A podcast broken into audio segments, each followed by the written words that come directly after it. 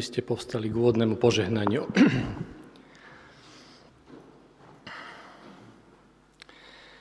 Nech nám všetkým, hľadajúcim aj hľadaným, nachádzajúcim aj nájdeným, ďalekým aj blízkym, trojediný Boh udeli milosť a požehnanie. Nech nás vovádza do pravdy, nech nás premieňa láskou a nech nás rozvezuje slobodou v Kristovi Ježišovi, našom pánovi. Amen.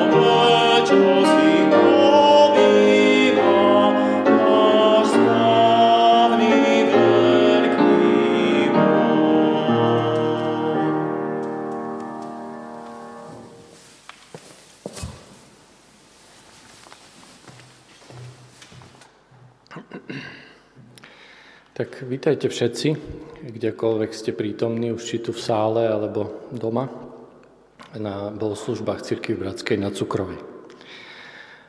Do letníc máme takú voľnú tému, že kam veje vietor.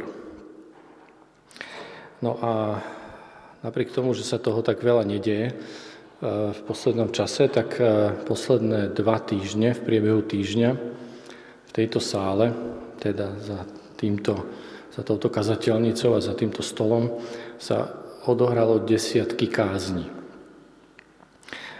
tie kázne tu mali študenti 5. ročníka, maturanti, ktorí nematurujú, ale toto bola jedna z mála takých prezenčných e, vystúpení. A tí piataci e, sú z bilingválneho gymnázia C.S. Luisa a v rámci predmetu náboženstvo a etika ešte raz, nie je to náboženstvo alebo etika, ale je to náboženstvo a etika. Je to postavené na tom, že ehm, nejaké hodnotové vnímanie sveta bez aplikácie v praxi nie je veľmi opodstatnené a naopak nejaký zoznam etického správania bez toho, že viem, prečo sa tak mám správať, ehm, je otázny. No a títo študenti týmto predmetom v priebehu 5 rokov prechádzajú takým, ja neviem, sebapoznaním, poznávaním sveta, poznávaním rôznych pohľadov na svet teologických. No a piatý ročník je čiste o kresťanstve. A v závere oni čítajú, vyberú si jedno z evanílií, no a dostanú zadanie, aby na konci ročníka si našli časť, ktorá, ich, s ktorým, ktorá s nimi rezonuje v rámci Evanielia a pripravili kázeň. E, tá kázeň má byť určená pre ľudí, ktorí sú veriaci alebo neveriaci. Má mať praktickú aplikáciu a bez ohľadu na to, či ten daný študent sa cíti veriaci alebo neveriaci. A zase zdôrazním to, že bez ohľadu na to, ako sa on cíti. Tak to má postaviť tak, aby rozmýšľal o ľudí, ľuďoch, ktorí sú veriaci a neveriaci. No a potom sem prídu a reálne odprezentujú e, tú kázeň. A ak chcete vedieť o tom viac, tak sa spýtajte brata kazateľa Petra Kučeru, ktorý bol prítomný pri tom, že čo počul. Ja môžem povedať za seba a aj za učiteľov, z Bilgimu, že tie, tá príprava je spojená s takou kvalitatívnou diskusiou, prečo to tak mám, a s nejakými osobnými vyjadreniami. A pre mňa to je vždycky veľmi inšpiratívne. A núti ma to znova a znova rozmýšľať iným jazykom o tom, ako o tom rozmýšľajú mladí ľudia, ktorí sú na ceste hľadania a ja som za to vďačný, za tieto diskusie. E, no a to, aké stopy to zanechá v týchto študentoch, e, teda vo mne to zanecháva, e, tak to uvidíme v ich ďalšom živote. A dnešná, dnešnú kázeň bude mať Dušan Číčel, ktorý bude hovoriť o stopách v oblakoch, v blate a v duši. Uvidíme, v čijej duši. Um,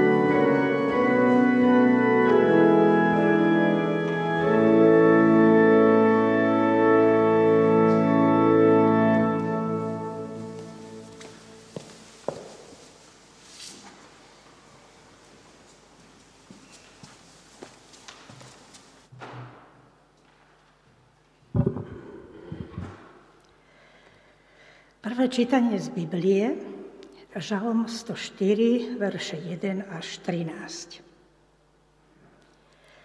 Dobre reč hospodinovi, moja duša. Hospodin, môj Boh, nesmierne si veľký, nádherov a velebov si sa zahodil. Zahaľuješ sa svetlom ako plášťom, rozpínaš nebo ako stan. Príbytky si staviaš na vodách, v oblakov, z oblakov si robíš voz, na perutiach vetra sa uberáš. Výchry robíš poslami, plamene ohňa služobníkmi.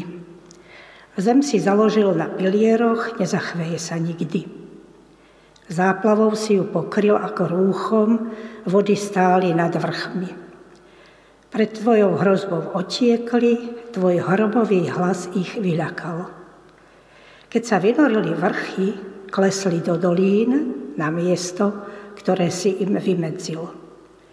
Postavil si im hrádzu, ktorá nepretečie, aby znova nepokryla zem.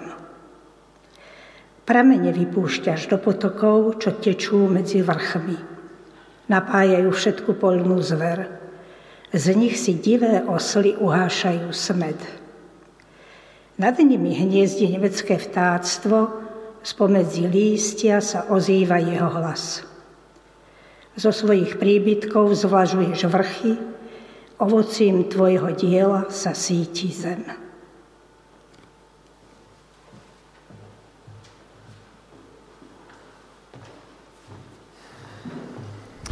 Budeme sa modliť.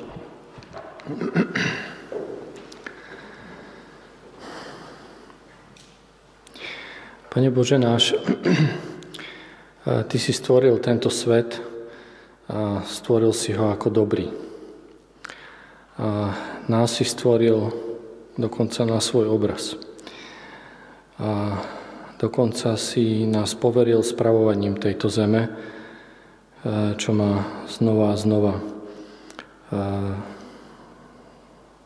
pozastavuje nad tvojou trúfalosťou. A, a Mal si na mysli to, aby sme ho spravovali tak, aby zostal dosť dobrý. Keď sa pozrieme okolo seba, čo stvárame, tak nedarí sa nám to tak. Odpusti, že sa viac správame ako užívateľia, ako páni, ako majiteľia. A málo vnímame tajomstvo, ktoré si vložil do toho, čo si stvoril, aj do nás samých. A odpusti, že málo vnímame Tvoju tvár v tom všetkom, aj v sebe samých. Aj v tom, Pane, čo zažívame v poslednom roku, čo je zložité a ťažké na celom svete, tak cez možno bolesť a biedu máme možnosť ťa uvidieť.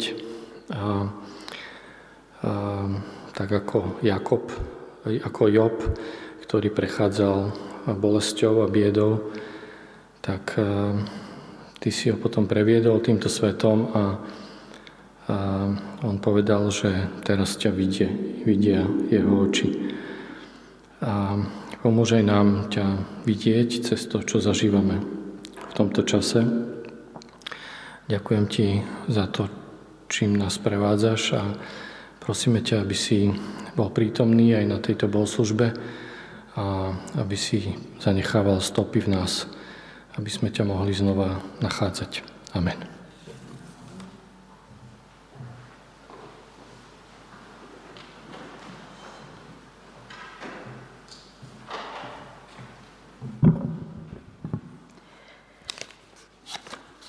Čítanie z Biblie, Rimanom 7. kapitola, verše 14 až 25.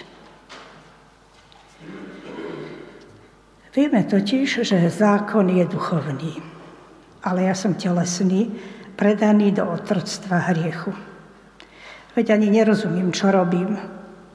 Nerobím totiž to, čo chcem, ale robím to, čo nenávidím. Ak však robím to, čo nechcem, súhlasím s tým, že zákon je dobrý. Teraz to už však nekonám ja, ale hriech, ktorý prebýva vo mne. Viem totiž, že vo mne, teda v mojom tele, neprebýva dobro, pretože chcieť dobro dokážem, ale konať už nie. Nerobím totiž to dobré, čo chcem, ale konám zlé, čo nechcem. Ak však robím to, čo nechcem, nerobím to ja, ale hriech, ktorý prebýva vo mne. Objavujem teda taký zákon, že ak chcem robiť dobro, mám v dosahu len zlo. Lebo podľa vnútorného človeka s radosťou súhlasím s Božím zákonom. Ale vo svojich údoch vidím iný zákon, ktorý bojuje proti zákonu môjho rozumu a drží ma v zajatí zákona hriechu, ktorý je v mojich údoch. Ja biedený človek, kto ma vytrhne z tohto tela smrti? Bohu vďaka skrze Ježiša Krista, nášho pána. A tak teda ja sám svojim rozumom slúžim Božiemu zákonu, ale telom zákon, zákonu hriechu.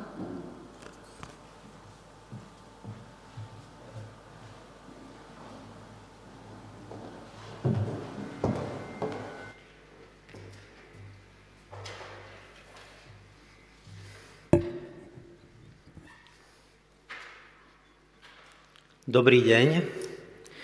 Vítam vás všetkých na dnešných bohoslužbách.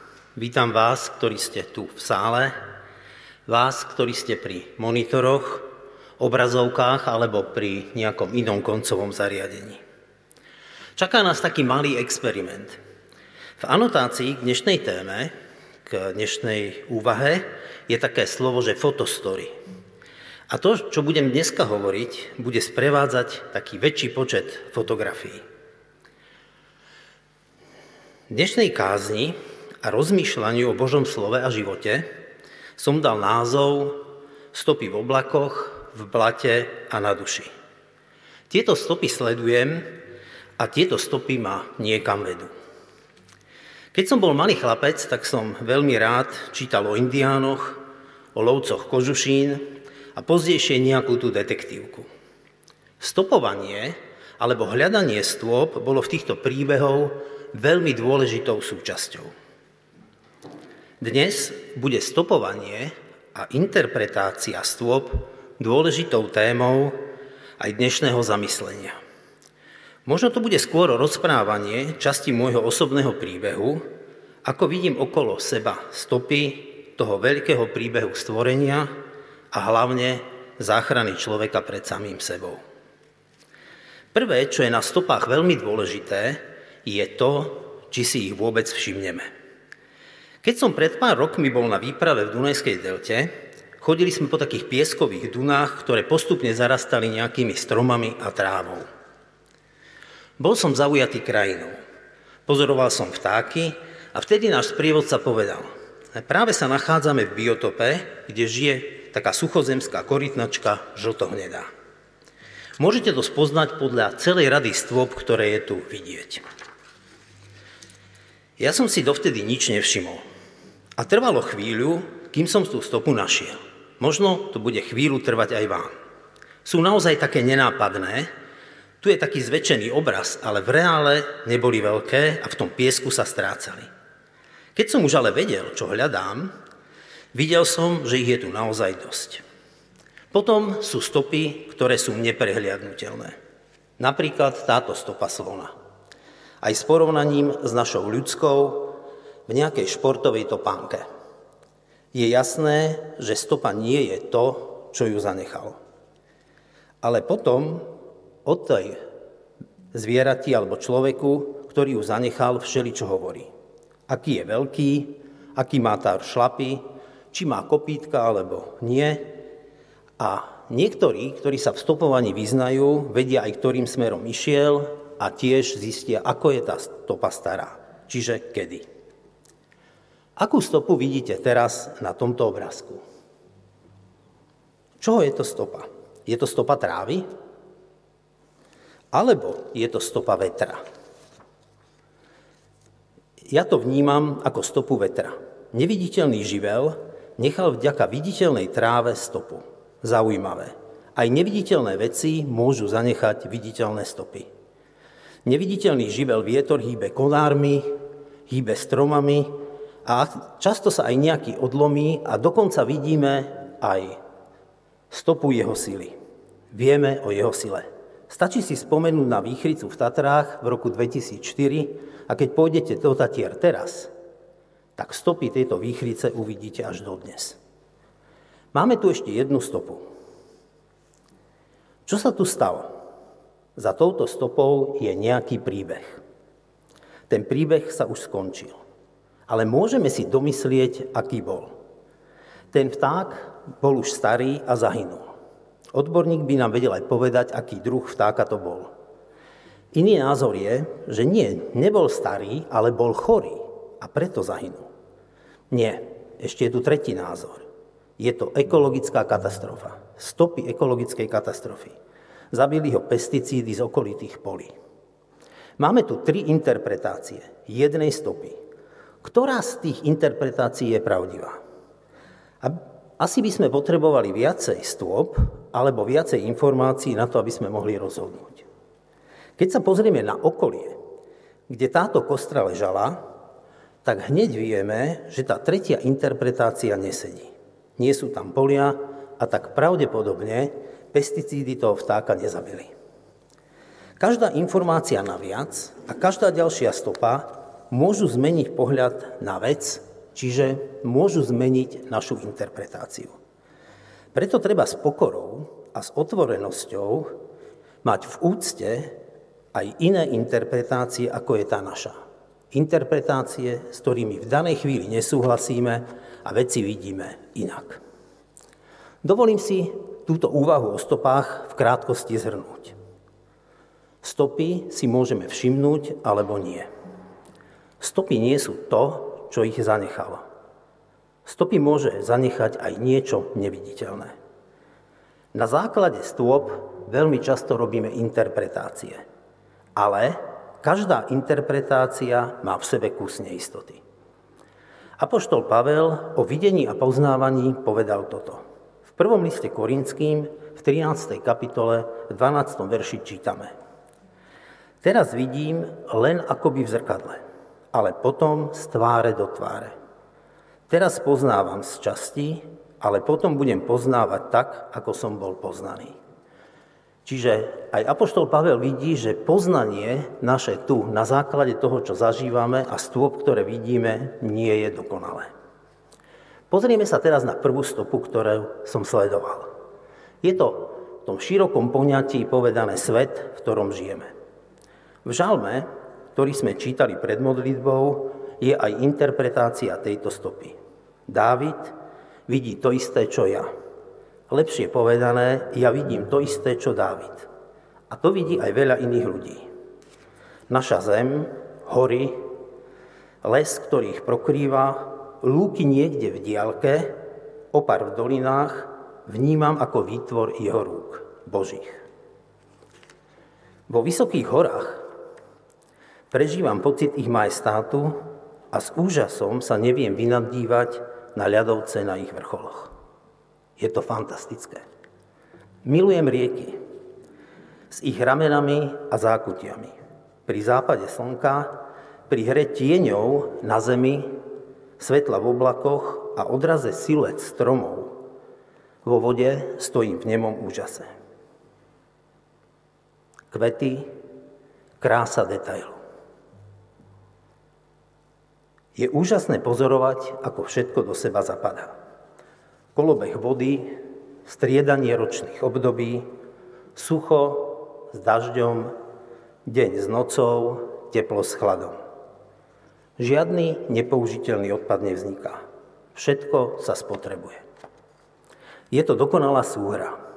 A ja mám pocit, povedal by som istotu, že príroda má autora. Tak ako autora majú rôzne umelecké diela, ako autora a konštruktérov má aj toto lietadlo. Keď vidím letieť lietadlo, tak pozerám na krídla, na klapky, na motory, na ten navigačný systém a každá z týchto častí mi hovorí o tvorivej technickej práci a účelnom dizajne. Každá časť má svojho autora, tým, ktorý to navrhol. A potom sú tu ľudia, ktorí ho vyrobili. Úžasné. A niečo to o nás hovorí. Ale vráťme sa ešte späť. Na prírodu, zvieratá a vtákov, ako to všetko funguje. Mám pocit, že je to stopa. Stopa, ktorú tu niekto nechal. Niekto, koho inteligencii, technickom ume a umeleckom cítení hovorí táto príroda, zem a vesmír. Je to stopa, z ktorej čítam, aký je tento autor. Pre mňa je to viditeľná stopa neviditeľného autora, ktorým je Boh. Čo hovorí ústami proroka Izaiáša v 45. kapitole v 12. verši sám Boh.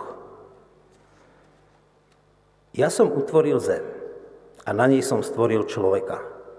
Ja som vlastnými rukami roztiahol nebesia, všetkým ich zástupom som dal príkaz. Čiže prvá stopa, svet, v ktorom žijeme a interpretácia má autora. Autorom je Bôh. Druhá stopa dostala názov Človek minca dvoch strán. Človek minca dvoch strán. Keď sa pozerám na ľudstvo ako celok, ale aj na človeka ako na jednotlivca a aj na seba, vidím dve strany mince.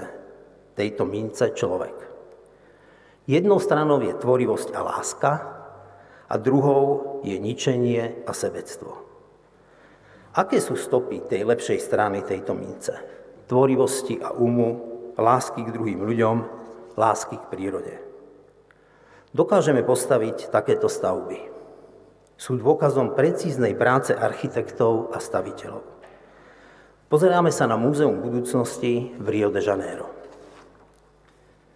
Na obraz, teraz na modraz metropolitnej katedrály svätého Sebastiána v tom istom meste, ako sa zrkadlí v oknách okolitých budov. Takto vyzerajú umelecké diela, ktoré vytvorili ruky umelcov. Toto je socha Sun Voyager v Reykjaviku na Islande. Alebo toto je land art v galérii pod holým nebom v Toskánsku. To sú všetko prejavy našej tvorivosti, ale sú aj prejavy našej lásky.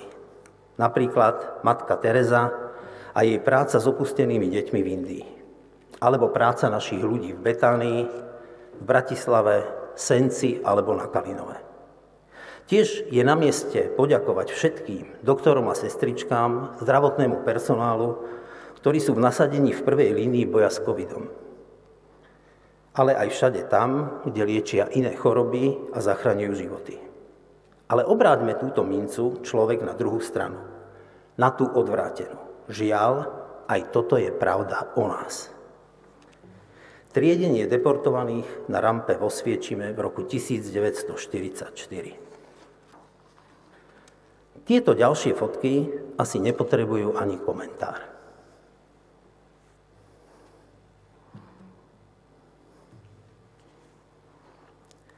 Pozrime sa, čo dokážeme urobiť s prírodou. Takto vyzerá pôvodný stav krajiny v Grónsku. A tu Teraz sú zbytky po leteckej základni z druhej svetovej vojny. Pekne to tam pasuje. Ešte, že čas je milosrdný a tie súdy zhrdzaveli. Ja som tu pôvodne mal napísané, že takto ladili trošku viacej s okolím, lebo mali prírodnú farbu, ale umelecky ladená moja manželka tvrdila, že tak toto by som ani nemal hovoriť. Takže moja interpretácia je, že to ladí jej, že nie. Ale nie je to tak vždycky. Niekedy to, čo ostane po nás, už ani s tou farbou nemá s prírodou nič spoločného. Tuto s okolím určite neladí. Treba si uvedomiť, že tieto dve mince, strany mince človek, sú dvomi stranami každého z nás, ale ja môžem hovoriť o sebe. Sú dvomi stranami mince, ktorá sa volá ja, duša. Časť môjho sa prejavuje láskou. Myslím si, že aj tvorivosťou, otvorenosťou, úsmevom a ochotou k spolupráci. Hľadaním pravdy, vytrvalosťou, ochotou spotiť sa pre dobrú vec a investovať čas do vzťahov. Ale je tu aj druhá časť. Chcem či nechcem, časť môjho ja ma tlačí k lahostajnosti, k takému porovnávaniu sa, nevďačnosti, polopravdám a zrazu zistíte, že spolupráca so mnou nie je vôbec ľahká. A tiež nájsť nejakých kostlivcov, nevyriešených prešlapov v skrini mojich vzťahov nie je žiadny problém. A tak často vo mne prebieha taký vnútorný dialog. Čo mám spraviť? Čo by som mal spraviť? Akú námahu ma to bude stáť? Cítim, že je to správne, ale nechce sa mi. Veď mi to skomplikuje život. Urobím to, lebo to považujem za správne, alebo vykašlem sa na to. Takýto vnútorný rozhovor prebieha aj v opočnom garde. Cítim, že to nie je správne, ale chcem to. Začne proces seba presvedčovania a racionalizácie. Veď je to v podstate OK. Čo riešiš? Zažili ste niečo z toho, čo tu hovorím? Pripadá mi to, ako keby do mojej centrálnej jariadecej jednotky sa nabúral nejaký vírus. Vírus, ktorý ma ťahá tam, kde nechcem, alebo ma ťahá tam, kde chcem, ale by som nemal. Prejavy tohto vírusu môžu byť veľmi jemné, nenápadné, ale aj veľmi jasné a rozpoznateľné. Čo o tom napísal apoštol Pavel Rimanom, sme čítali. Pripomeňme si aspoň tieto dva verše. 19. a 20. Nerobím totiž dobré, čo chcem, ale konám zlé, čo nechcem. Ak však robím to, čo nechcem, nerobím to ja, ale hriech, ktorý prebýva vo mne. Posolstvo týchto slov je jasné. Nemáme to celkom pod kontrolou. Vírus je nasadený. V 20. verši je ešte jedno slovo, ktoré moderný človek nemá rád a je na ňo takmer alergický. Slovo hriech. Skúsme prekonať odpor voči tomuto slovu a pozrieť sa na krátku interpretáciu stopy, ktorú sledujeme. Pretože som súčasťou tohto sveta a tak autor sveta je aj mojím autorom. Je veľký, láskavý, tvorivý, dokonalý tvorca komplexného systému vesmíru a života. A tak rozumiem, kde sa vo mne, v nás, berie tá svetlá stránka mince človek. Kde sa vzal ten vírus, ktorý spôsobil, že mojou a našou súčasťou je žiaľ aj tá druhá, odvrátená strana mince. Ničenie, pícha, pohrdanie druhými, sebectvo. Pri hľadaní odpovede sa vrátim k prirovnaniu o tvorcoch lietadla. Ten dômyselný stroj, ktorý váži desiatky až stovky tón, sa majestátne zdvihne do vzduchu a odvezie vás na druhý kontinent. Piloti v kokpite, piloti v kokpite majú celú radu manuálov a postupov, ako s týmto zariadením bezpečne lietať. Museli si ich naštudovať a musia sa nimi riadiť. Na to dozerajú letecké orgány. Je to všetko kvôli tomu, aby slobodne a bezpečne sa mohli pohybovať vzduchom a doviesť vás na miesto, kam majú. Nádherná predstava. Slobodne sa pohybovať vzduchom, lietať. To bol sen básnikov a kde koho. Zároveň je ale s niečím spojený, čo nie je až také vábivé. Hrozná predstava musí dodržovať pokyny manuálov tvorcov lietadla, to množstvo predpisov. Čo je to za slobodu? Stáva sa, že predpisy a procedúry takto stanovené piloti nedodržia. A často, dokonca väčšinou, sa nič nestane. Niekedy ale sa predsa len niečo stane. A vtedy vznikne téma pre nový diel z jedného obľúbeného môjho seriálu, dokumentov, a ten sa volá Vyšetrovanie leteckých nešťastí. A nie je to nič príjemného, keď to pozeráte. Kam mierim s týmto porovnaním? K nášmu takému ľudovému, slovenskému, neviem, jak možno ľudskému všeobecne postupu. Kúpim si nejaké zariadenie. Pozriem na 30-stranový manuál, ktorý mám pred sebou. Spotím sa, otvorím šuflík a manuál hodím kam? Do šuflíku. Zapnem zariadenie a intuitívne s ním začnem pracovať, až kým sa nezasekne, alebo niečo nestane. A potom chvíľku experimentujem a hľadám, čo sa stalo. Niekedy to vyrieším a ide sa ďalej. Inokedy nie a nie pohnúť sa z miesta. Zariadenie štrajkuje a keď je zle, tak možno aj trochu smrdí. A s pokorou robím čo? Vyťahujem ten manuál, aby som zistil, čo sa stalo. Čo som to vlastne pokazil. Poznáte takýto príbeh? Dôležité je vyjasniť si, čo tu vnímam ako stopu a kde začína interpretácia. Ako stopu vnímam tie dve rozporúplné strany jednej mince menom človek. Jedna strana hnaná láskou, tvorivosťou a pokorou, ktorej výsledkom sú krásne záhrady, pomoc chudobným, zachraňovanie života, ale možno aj také jednoduchšie veci ako pekné vzťahy, pokoj medzi ľuďmi a pozornosť, ktorá poteší. Drobná pozornosť, ktorá poteší. Druhá odvrátená strana je hnaná pýchou a nenávisťou, túžbou pomoci a peniazoch. Prípadne našim egoizmom a závisťou. Výsledkom tohto nebezpečného vírusu môžu byť hrozné veci, ale aj také drobné, ako je šikanovanie spolužiaka v škole, ticho, keď sa niekomu krivdí, alebo rozpadajúce sa vzťahy. Mojou interpretáciou tejto stopy je, že sme odhodili autorov návod. Skončil v šuplíku. Pohrdli sme ním a stratili sme s ním kontakt. Vírus, robiť si čo chcem, ovládol našu vôľu. Trochu sa podobáme na slobodne letiace lietadlo s bezstarostným pilotom, ktorého nezaujímajú návody jeho konštruktérov. V našom riadiacom systéme je vírus. Vírus hriech. Či sa nám to páči alebo nie, je len otázka času, kedy bude mať nejaké následky. Následky, ktoré sa ocitnú na zozname vecí, ktoré patria práve na druhú odvrátenú stranu našej mince. Aká je tretia stopa? Tretia stopa je absolútna túžba. Dovolím si pomôcť citátom C.S. Lewisa. Keď objavujem v sebe túžbu, ktorú nejaká skúsenosť nás v tomto svete nemôže uspokojiť, najpravdepodobnejším vysvetlením je, že som bol stvorený pre iný svet.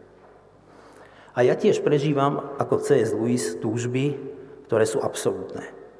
Túžbu po absolútnej láske, túžbu po dokonalých vzťahoch, alebo aby niektoré chvíle, ktoré sú pekné, trvali navždy. Odkiaľ sa táto túžba zobrala? kde sa našla v našom srdci, v našej mysli. Kazateľ v 3. kapitole v 11. verši o tom hovorí toto. Všetko krásne urobil vo svojom čase.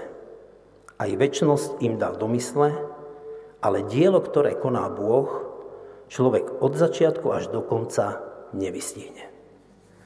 Táto stopa v mojom vnútri a v mojej duši ma vedie k tomu, aby som sa dostal do súladu s autorom.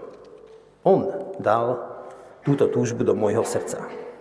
Jeden môj priateľ hovorí, že máme v sebe dieru v tvare Boha. Upozorňujem, posledná veta je už interpretácia. Ale tú dieru potrebujeme niečím zapchať. Ale zapchať sa nedá. Boh tam chýba. A tu začína môj malý príbeh, alebo tu sa dostávame k môjmu malému príbehu, ako je zasadený do toho veľkého. O tom, že som priznal a verím, že celý tento svet okolo nás má autora a že Boh na počiatku stvoril nebo a zem, sme hovorili dosť a myslím, že viac to nemusíme riešiť. Prejdeme teda k príbehu záchrany človeka pred samým sebou. Prečítame si z listu Rimanom z 3. kapitoly 23. a 24. verš. Nieť totiž rozdielu lebo všetci zhrešili a nemajú slávu Božiu. Ospravedlňovaní sú zadarmo jeho milosťou, vykúpením v Ježišovi Kristovi. Apoštol Pavel tu konštatuje, že všetci sme nakazení vírusom, hriechom. Napadnutie vírusom je stav, či už ide o vírus v riadiacom systéme, alebo dokonca o vírus nejakej choroby v našom tele. Jeden aj druhý vírus má svoje následky. Vírus v riadiacom systéme pôsobí zlé inštrukcie, ktoré vyjde k chybe a k nešťastiu. Vírus v tele spôsobí chorobu, zdravotné ťažkosti, niekedy aj smrť. A musíme to riešiť. Vírus hriech je tiež stav a vedie nás k nesprávnym rozhodnutiam, ktoré tiež voláme hriechom. Napríklad klamstvo alebo krádež. Mohol by som menovať ďalej. Apoštol Pavel tvrdí, že všetci sme v tom. Nie je rozdielu. Následky budú. Nevieme, aké veľké. Pôsobenie vírusu v nás vo mne asi nespôsobí tretiu svetovú vojnu. Ako sa podarilo Hitlerovi spôsobiť tú druhú. Možno budem len, len manipulovať kolegami v práci, využívať svoju manželku k naplneniu mojich potrieb. Alebo ľahostajne prejdem popri niekom, kto práve potrebuje pomoc. A na blízku v tej chvíli som len ja. Je to odvrátená strana mince človek. Ale vírus hriech má ešte jeden následok. Neviem viac nadviazať vzťah s autorom, Bohom. Pre tento vzťah som zomrel. Ako to rieši Boh v jeho veľkom príbehu? Prečítame si to z Evanielia svätého Jána, 3. kapitola, 14. až 18. verš. A ako Mojžiš vyzdvihol hada na púšti, tak musí byť vyzdvihnutý aj syn človeka, aby každý, kto neho verí, mal väčší život. Veď Boh tak miloval svet, že dal svojho jednorodeného syna, aby nikto, kto verí v Neho, nezahynul, ale mal väčší život. Lebo Boh neposlal syna na svet, aby svet odsúdil, ale aby ho spasil. Kto verí v Neho, nie je odsúdený. Kto neverí, už je odsúdený, pretože neuveril v meno jednorodeného Božieho Syna. Viera v jednorodeného Božieho Syna a v jeho obeď a vzkriesenie je obrazne povedané ten antivírus alebo vakcína. Pán Ježiš prišiel preto, aby sme mohli so zlom v sebe účinnejšie bojovať. Lebo sami to nezvládneme. Nie je to v našich silách. A tieto verše majú v sebe niečo úžasné. Hovoria o Božej láske. Tak Boh miloval svet, že nám dal to najcenejšie, čo mal. Že svojho jednorodeného syna dal, aby sme nezahynuli, ale mali väčší život. My, ľudia, minca dvoch strán. Svetlej aj tej tmavej. A to je naozaj dobrá správa. Zároveň tieto verše majú v sebe niečo, s čím sa nejak tak ťažšie zmieruje, aj mne to trvalo dlho. Kto verí v Neho, nebude odsúdený, ale kto neverí, už odsúdený je, pretože neuveril v jednorodeného Syna Božieho. Ako to, že niekto je už odsúdený? K porozumeniu mi pomáha pandémia, ktorú prežívame. Som zaočkovaný a tak šanca, že dostanem COVID, je pod 10 Neviem úplne presne, a mohli by sme o tom diskutovať. Ale tak je to aj s vírusom hriech. Určite, hoci verím tejto dobrej zvesti, tak zlo úplne nestratilo moc v mojom živote. Ale verím, že je tým slabšia, čím viac moju mysel a srdce otváram manuálu od môjho Tvorcu. On tomu hovorí Boží zákon. A tomu verím a je to súčasťou môjho malého príbehu. Poznám ľudí, ktorí sa nezaočkovali. Ich šance dostať COVID sú vyššie. Nedovolím si posudzovať, či je vyššia aj šanca, že sila zla sa u nich prejaví viacej. U tých, ktorí neveria. Ale na víruse hriechu je ešte niečo, čo je podstatnejšie. Je ním stav srdca, ktoré je presvedčené, že manuál pre bezpečný let nepotrebuje. Ostáva nám pozrieť sa na veľký a malý príbeh stopy o transcendentných túžbách. stopa naplnenia absolútnych túžieb. Vidím to, že je to možné len v spoločenstve s Bohom. Prečítajme si z prvého listu Jánovho, z prvej kapitoly, 3. a 4. verš. Čo sme teda videli a počuli, hlásame aj vám. Aby ste aj vy mali spoločenstvo s nami. My však máme spoločenstvo s Otcom a jeho synom Ježišom Kristom. Toto píšem, aby naša radosť bola úplná. Čo je kľúčová správa tohto textu? Je to to, že máme možnosť mať spoločenstvo a vzťah s Bohom. Vďaka jeho synovi Ježišovi Kristovi a prijatej obeti. Ako to prežívam? Prežívam to ako hlboký pokoj a možnosť plne sa spolahnúť na svojho autora, na Pána Boha. Že to so mnou myslí dobre, aj keď v danej chvíli sa mi to nemusí celkom zdať. Možno mám pocit, že to nie je úplne tak. Ale on ma má rád a vie, prečo ma do takýchto situácií dal. A to je, by som povedal, taký záver toho nášho stopovania. Stôp je samozrejme oveľa viacej. A my sme sa venovali len trom. Trom preto, lebo jednak máme obmedzený čas, ale aj preto, že v mojom príbehu hrajú veľmi podstatnú rolu. Zhrňme si ich. Svet, v ktorom žijeme, má autora. Človek je minca dvoch strán. A je tu absolútna túžba, ktorú potrebujeme vyriešiť. Moje interpretácie týchto stôp ste počuli. Znovu a znovu mi potvrdzujú jedno presvedčenie o správnom nasmerovaní môjho života. A teraz mám otázku pre vás. Otázky pre teba. Aké stopy sleduješ ty? A kam ťa vedú? Je to dôležité. Amen.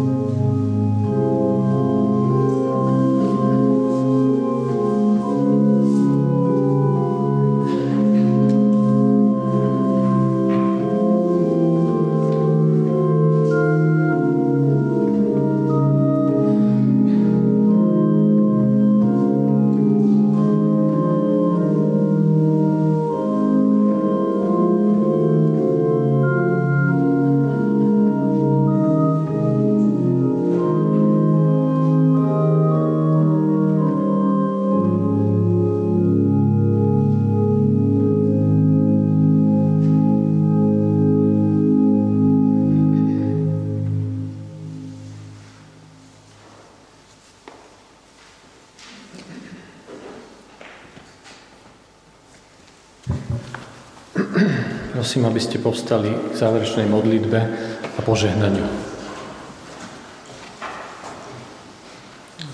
Stvoriteľu, ďakujem ti za dnešné slova, ktoré nás vedú do pokory a úžasu. Pýtal si sa Joba a pýtaš sa nás, kde sme boli, keď si tvoril základy zeme. Čo o tom vieme? Vidíme len stopy, nevidíme stvoriteľa. Hovoríš nám, vidíme len odraz v zrkadle, ale nie tú realitu, ktorá nás čaká. Som veľmi vďačný za to, že si nestvoril len začiatok, ale že si stvoril aj koniec a že všetky tie túžby, ktoré sú vo mne, v nás, si schopný nielen naplniť, ale bohato prevýšiť. Amen.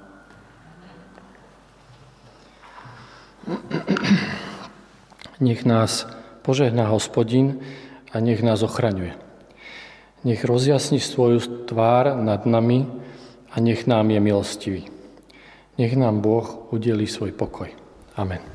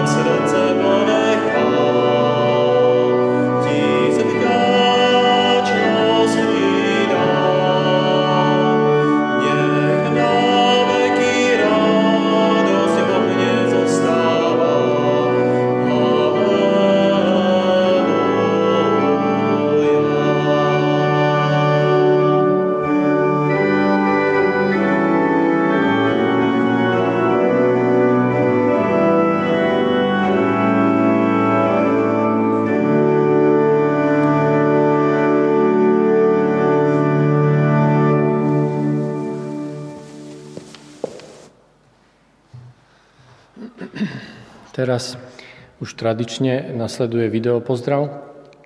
A tentokrát to bude od týmu, ktorý pripravuje bohoslužby pre malé deti, e, teda pre besiedku.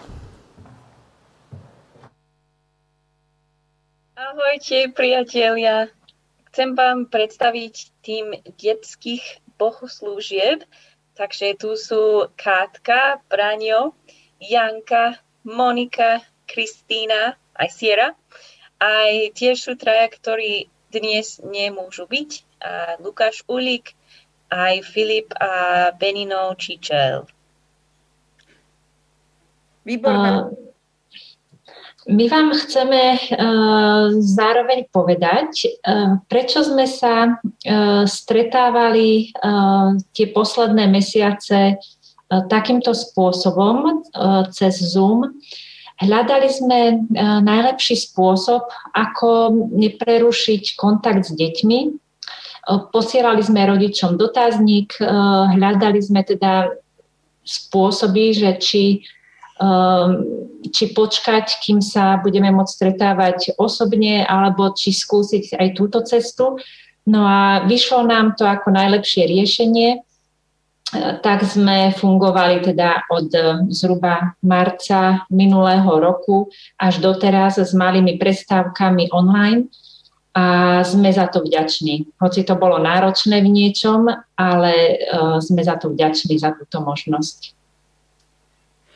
A zaujímavé je, že, že uh, okrem takého presvedčenia, že je dobré si aj pre nás dospelých a pre deti určite ich viesť k takému priestoru, že vytvoriť si ako keby uh, miesto alebo priestor aj časový k stretávaniu sa s Pánom Bohom, že je to aj také rozhodnutie vôle, a chceli sme, aby deti mali tú nedelu do poludnia, tak ako počas normálneho roka, vyhradenú teda k stretnutie v komunite iných veriacich a stretnutie s Pánom Bohom.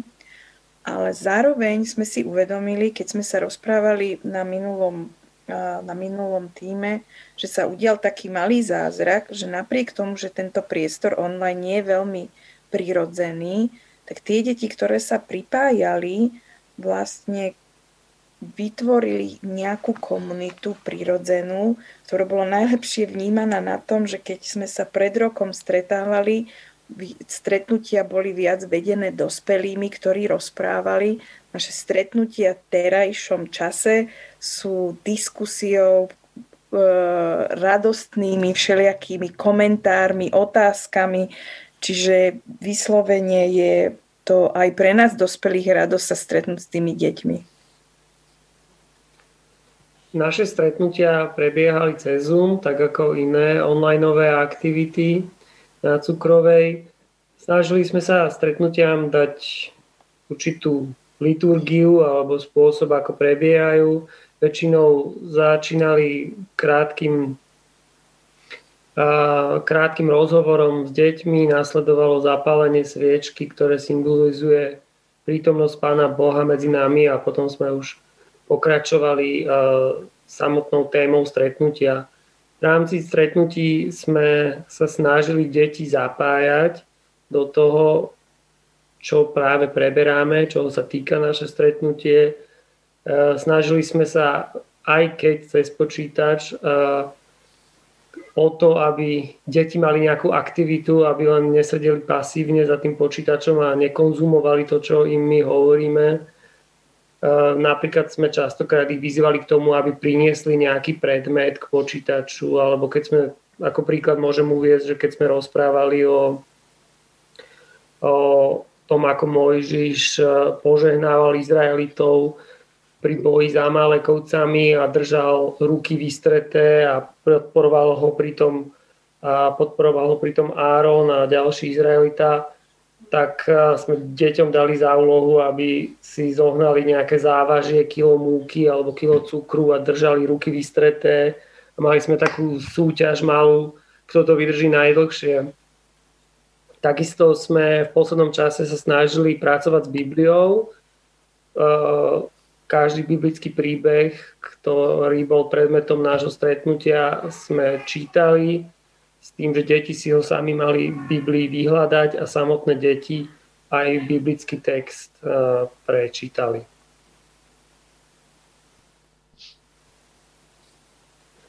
Počas tohto školského roka sme prešli viacerými témami. Začali sme e, témou detských hrdinov, potom sme vhúpli do predvianočného obdobia, do adventu a tieto detské bohoslužby ste mali možnosť sledovať aj online, uh, alebo teda krátke ukážky z nich aj online počas uh, adventného obdobia, uh, počas bohoslúžieb na Cukrovej. Ďalšou témou boli súrodenci v Biblii a ako posledný sme prešli veľkonočný príbeh. Teraz e, prechádzame s deťmi tém, témou zázraky a myslím si, že to je tiež téma, ktorá ich veľmi baví. Ja by som chcela na záver povedať, že uh, si veľmi vážime aj spoluprácu s vami, s rodičmi, lebo si uvedomujeme, že tieto deti sú vo veku, keď ešte si niekedy nevedia sami naštartovať počítač, nevedia si to samé nastaviť. Uh, takže je pre nich uh, veľkou pomocou, že, um, že ich v tom podporíte a že na to pamätáte, že eh, napriek tomu, že to je možno, že nie úplne eh, pre vás eh, pohodlné, tak, tak tam každú nedelu o 9. prihlasujete a že takto pomáhate, um, pomáhate vlastne posilňovať taký, taký ten návyk, že, že v nedeľu dávame nejakú časť, venujeme nejakú časť svojho dňa tomu, že tak vedome budujeme vzťah s Pánom Bohom. Takže, takže ďakujeme a ďakujeme za, za celý náš tým, za vašu podporu. Pozdravujeme. Ahojte. Ahojte. Ahojte.